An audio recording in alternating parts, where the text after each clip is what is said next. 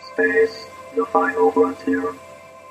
This is the Observer's Notebook, the official podcast of the Association of and Planetary Observers. Its mission to explore the solar system, to seek out new observations and data, to boldly go where no podcast has gone before. And now the host of the Observer's Notebook, Tim Robertson. Hello and welcome to the Observer's Notebook, the official podcast for the Association of Lunar and Planetary Observers. I'm Tim Robertson, your host of the podcast and also the coordinator of the training program within the ALPO. The Association of Lunar and Planetary Observers is an international organization devoted to the study of the Sun, Moon, planets, asteroids, meteors, and comets. Our goals are to stimulate, coordinate, and generally promote the study of these bodies using methods and instruments that are available within the communities of both amateur and professional astronomers. The Association of Lunar and Planetary Observers collects and analyzes observations of various solar system bodies and associated phenomena, and publishes those in, with detailed reports in the quarterly publication, the Journal of the Association of Lunar and Planetary Observers, otherwise known as the Strolling Astronomer. This podcast depends upon donations from you, our listeners, to keep it alive. If you enjoy what you hear on the Observer's Notebook, you can donate it to it via Patreon by giving as little as $1 a month. If you feel even more generous, for $5 you receive early access to the podcast before it goes public. For a monthly donation of $10, you receive a copy of the Novice Observer's Handbook. And for $35 a month, you will receive producer credits on the podcast. You can help us out by going to www.patreon.com slash observersnotebook. A reminder, the Association of Lunar Planetary Observers maintains many individual observing sections and programs devoted to the study of various solar system bodies and phenomenon. Each is managed by one or more coordinators that collect and study the submitted observations. If you would like to join the ALPO, you can for as little as $14 a year. For more information, you can visit us on the internet at www.alpo-astronomy.org. And now, the Observer's Notebook.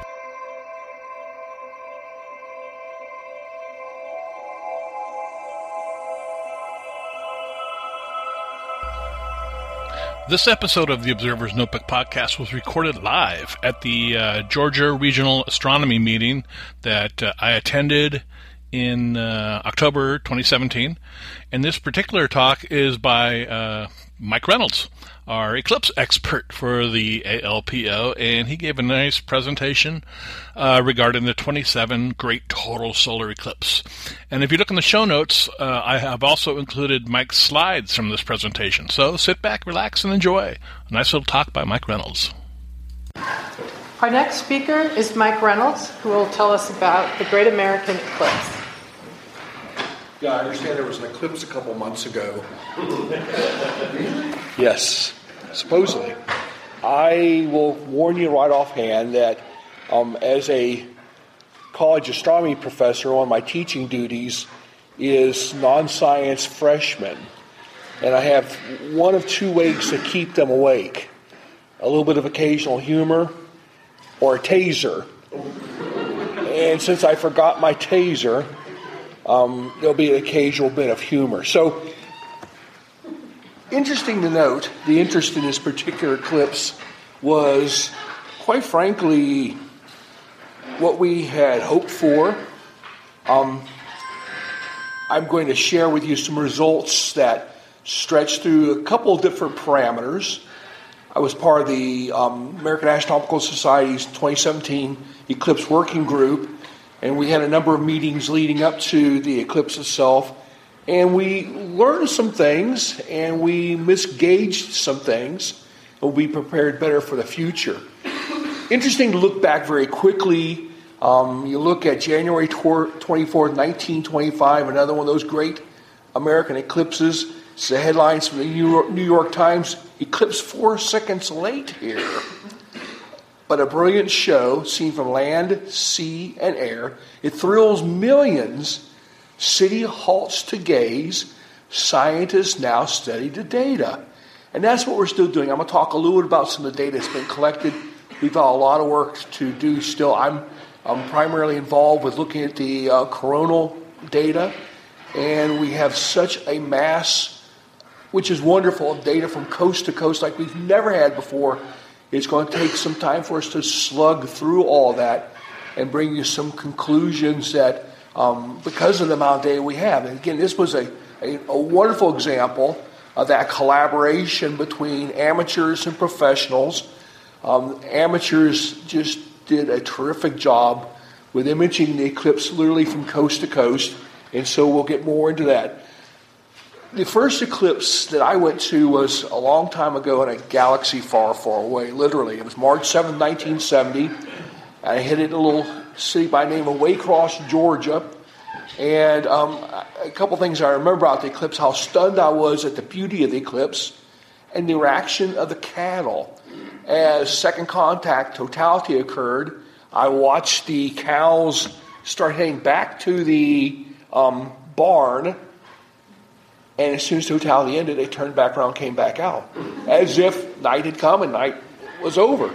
It's kind of an interesting eclipse. So I'm going to focus this particular talk a brief comment or two about the, the general public and the eclipse, some of the science we're looking at. And there's a lot of aspects of this eclipse which will be studied um, for a number of years.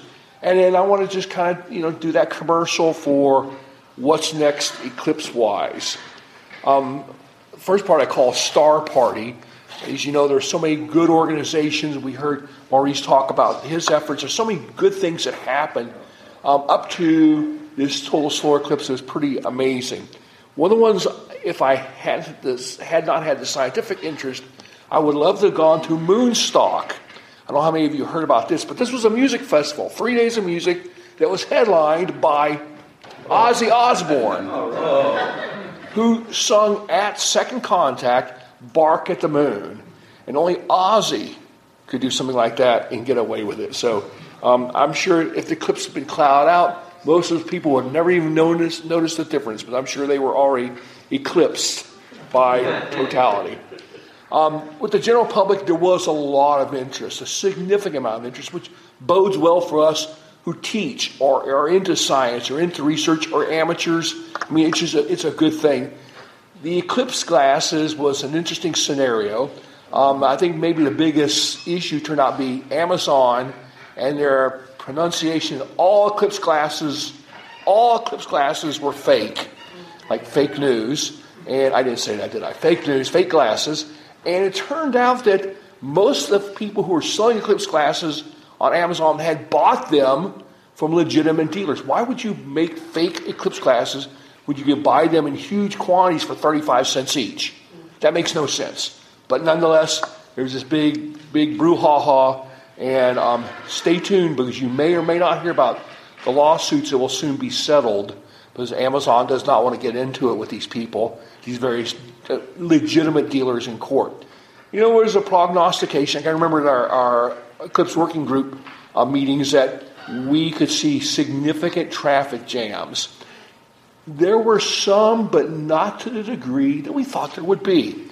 I mean, I, I live in Florida, and I think about the, the horrific traffic we dealt with with Hurricane Irma trying to get out of Florida.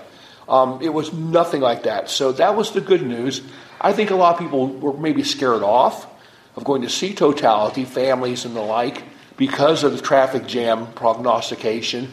But I think most who attended said, you know, there may be a little bit of traffic, you know, kind of like the typical traffic around Atlanta, which, of course, that could be a nightmare. So, nonetheless, I think the really cool thing about this eclipse is it may have been what was for me or my generation that Apollo moment. Now, I don't expect every kid who saw the eclipse to become an astronomer or an astronaut or go into STEM, but you know, just having that conscious awareness of, you know, the universe around them, that's certainly valuable for us who are scientists. It's really good to have a voting population who, you know, knows that we're dealing with astronomy, not astrology. I don't think I need to say more. So, some wonderful, wonderful photographs came out. This one was taken by Ken. And um, I like this photo for a couple reasons. First of all, it shows very simple things you could do with leaves and how they made these little pinhole projections that you could see on the ground, or a spaghetti colander, or um, I think Matt Will was talking about the fact that he had, had used a hole punch to to make a projector. Um, this was taken with a iPhone, just simple iPhone. My son, who was with us, um, our entire family gathered for totality. He used his iPhone to take pictures of totality. I'm thinking to myself, why in the heck do I have all this expensive equipment to image totality when my kids over here using a dang iPhone? It's like, this is crazy. Um, this is a beautiful picture. This is general public watching the eclipse in, in Oregon. But the funny thing, if you look at this, all the phones, look at all the phones. Is that amazing? It tells you where we're at, what we've got to do generationally to, to get, light off. I don't want to laser your eye. I don't want you to be eclipsed in your eyes. I kind of collected some comments from people and kind of put some of the comments down that some people told me or said I heard. Um, I love some of these. When's the next eclipse? I don't know how many times I heard that. Or there's an eclipse today. What are solar glasses? Um, I need a drink. The thing that I've been to 19 total solar eclipses. This is my 19th. I heard crickets. I'd never heard crickets before during totality. Um, right before totality, it was very quiet. And second contact, and there was a singing chorus of probably cicada rather than, than crickets. And in third contact, and they were gone. It's amazing. I'd never experienced that before. But nonetheless, I think for amateurs, professionals, the public alike, it was a, a wonderful experience. It's a great photograph showing the eclipse sun going over um, the, the St. Louis Arch. Just spectacular. However, our work is far from done.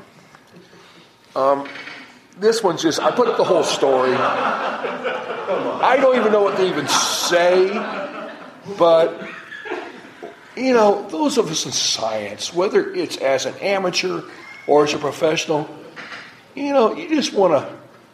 I, am I'm going to go on before I use naughty words up here. It's like, are you kidding me? But then I also said, oh, just in California. So I used to work in California. I can say that. So we can start selling sunscreen. I love this little cartoon. I got this through Michael Bakich of Astronomy Magazine. And it's the three blind mice, early days. So, um, yeah, Mark Parisi really nailed this one, and I was very pleased to pay his artist fees to have this particular little cartoon to show everybody. But Oh my gosh, they should have used sunlit tan lotion. So a lot of people were out observing. Uh, I ended up I'm going to St. Joseph, Missouri, gave a talk. By the way, speaking of talks, this has been the most intense period for me of speaking I'd ever seen. I was on a plane somewhere from January of last year all the way to August, every other week, speaking somewhere about the eclipse. That was that sort of interest. It's just really grand to see and I just hope we as professionals and as amateurs can continue to um, kindle that interest. So for my wife and I, we made this as a family reunion. And it was really terrific to have family and lots of friends and amateurs. We joined a, a crowd of 25,000. 25,000 at the um, St. Joseph Airport to see the eclipse. It was cloudy up to 30 seconds before totality. It a hole broke, second contact, and the rest of the totality we were able to see. I was thinking because I've been, I hate to say it, it's been very lucky I've seen 19 out of 19 total solar eclipses. And all these people said, we're going to follow Reynolds because he has this great luck. I thought, man, they're going to, he's going to be like Frankenstein. They're going to be running me out of town with pitchforks and torches. This is not scientific. And I'm going to say something that all the professionals are going to cringe. This is beautiful.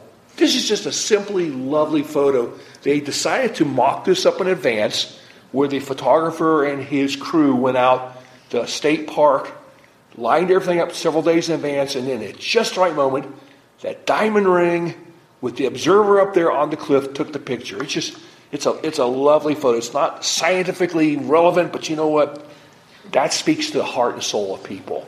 And that's part of it. I got to remember as a scientist, I'll get in and start you know, babbling on to my college students about whatever I'm, you know, I'm talking about, and I get these glazed looks. I got sometimes remember I just gotta, you know, bring that beauty of the universe back into them.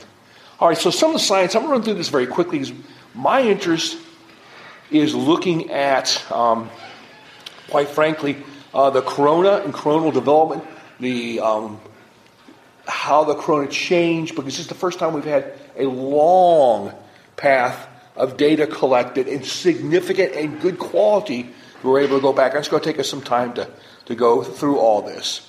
So, a variety of photos that um, we've been receiving um, to take a look at. Um, some of you know Shadia, and she was the chair of our um, um, American Astronomical Society Eclipse Working Group. We're very interested in studying the corona and coronal effects. So, nonetheless, we've been collecting data from amateurs and professionals, and a lot of what I'm showing you here is amateur data.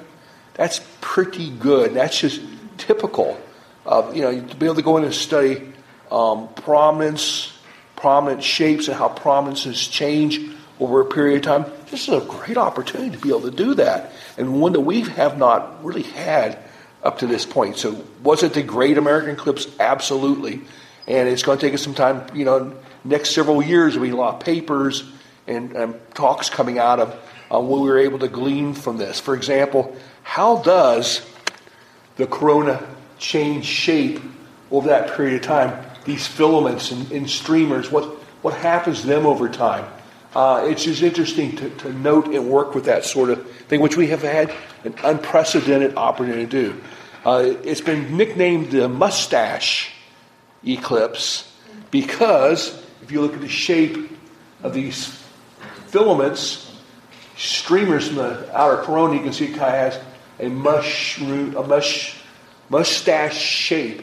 Interesting, we uh, a number of solar astronomers um, tried to predict in advance what the corona would look like, and so that was part of our challenge as as astronomers. You know, we have a great future in front of us. This is a young man that I've been working with in in, in Jacksonville, and this 16 years old just graduated from high school, and this is his attempt to photograph the eclipse. Ain't bad. So anyway, it's just he's going to be an astrophysicist. By the way, you thought you should should know that. Just terrific. So the ALPO is collecting um, data. We have a, a, an opportunity for people to upload their photographs, and um, one of pr- probably a couple different articles. I'll be preparing for the journal, a, a preliminary one, and then a more once we have more data under control and know a little bit more about it. Uh, I guess I work for the wrong boss. I work for a. Whoops, hold on. Let's back up here. Back, back. Come on, back up. Back, back, back. wonder why my the Gulfstream's not appearing. NASA's taking away. Anyway, this was supposed to be a beautiful picture of a Gulfstream that NASA had to fly along the eclipse path. Anyone get a chance to do that? Okay, I thought so. Anyway, this is also a nice representation. It's great to show students um, or just the general public uh, how the moon's shadow moves along the Earth with the eclipse and the Earth's rotation. So it's a nice demonstration there. And um, I, I, warned you about humor. Um,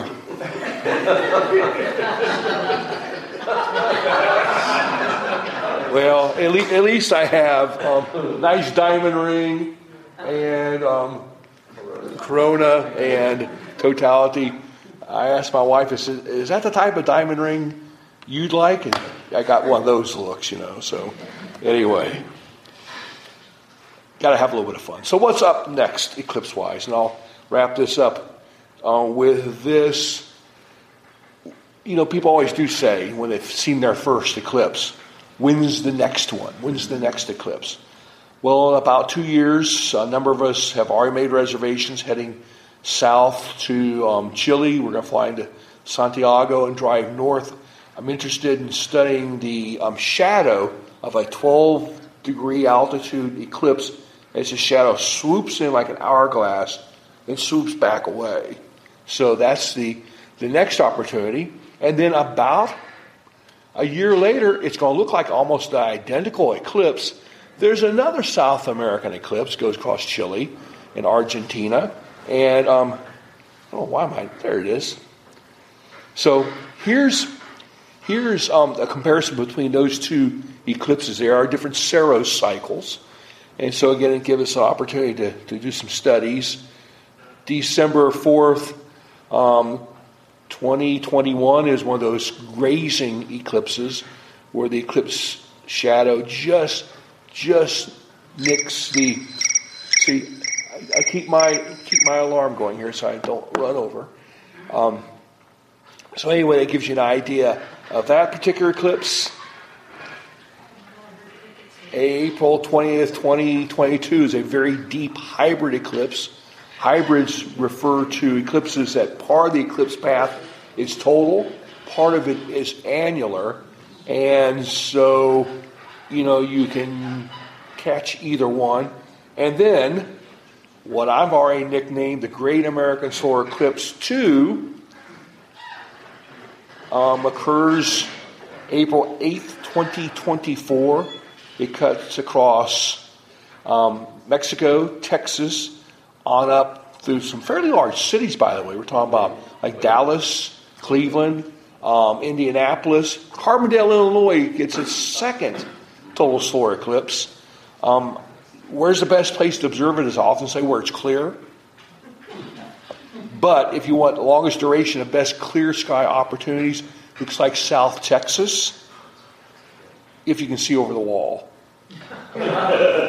Sorry, that was that was really bad, but you'll get an eclipse by the wall. How's that? All right, so um, one of the beauties of doing eclipse astronomy is that it is just a great opportunity to um, see one of nature's most spectacular um, events.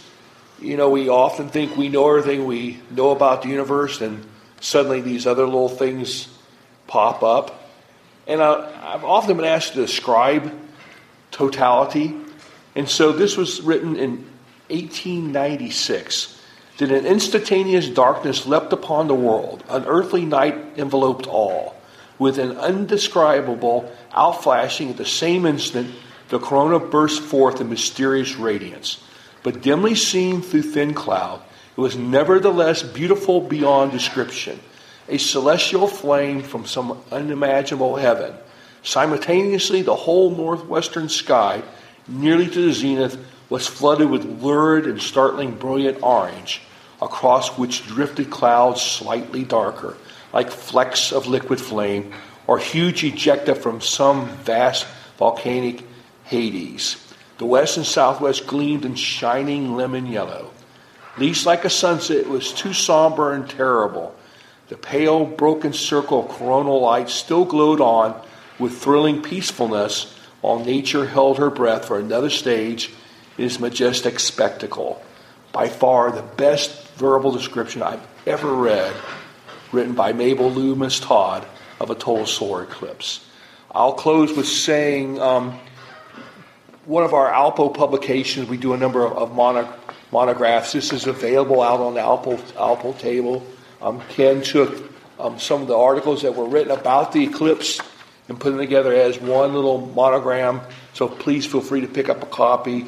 And um, as I always like to say in closing, talking about eclipses, clear skies in the shadow. Thank you very much.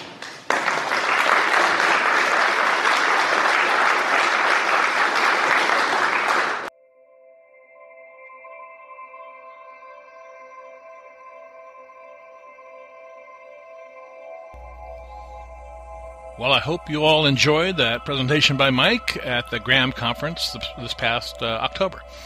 Uh, we upload new episodes of the Observer's Notebook every few weeks. You can subscribe to us on iTunes. If you do, please rate and review us. I do appreciate it. You can also listen on SoundCloud. The link is in the show notes. This podcast is supported by only you, our listeners, through a service called Patreon. Uh, if you like the podcast and want it to continue, please consider donating to it. Uh, you can give as little as $1 a month. For $5 a month, you receive early access to the podcast before it gets released to the public. For $10 a month, you receive the Observer's uh, Novice Handbook, the, the official handbook of the ALPO training program. And if you feel so generous by giving $35 a month, you'll receive one year's membership to the ALPO and producer credits on the podcast. And with that, I want to thank uh, someone who's given very generously to the Observer's Notebook over the past few months, Steve Seidentop. Thank you very much, Steve. The link for Patreon, as well as the link for the ALPO, is in the show notes. If you want to get a hold of me, my email address is cometman at cometman.net or on Twitter at observersnbpod. If you're interested in joining the ALPO, membership begins at only $14 a year. You can find out more at www.alpo-astronomy.org. And we're also on Facebook. For the ALPO site, you just search for ALPO Astronomy and uh, the this podcast has a Facebook page as well. Just search for Observer's Notebook. The ALPO is an international organization devoted to the study of the sun, moon, planets, asteroids, meteors, and comets. Our goals are to stimulate, coordinate, and generally promote the study of these bodies using methods and instruments that are available within the communities of both amateur and professional astronomers. Until next time, my hope is you have clear and steady skies. Thank you for listening.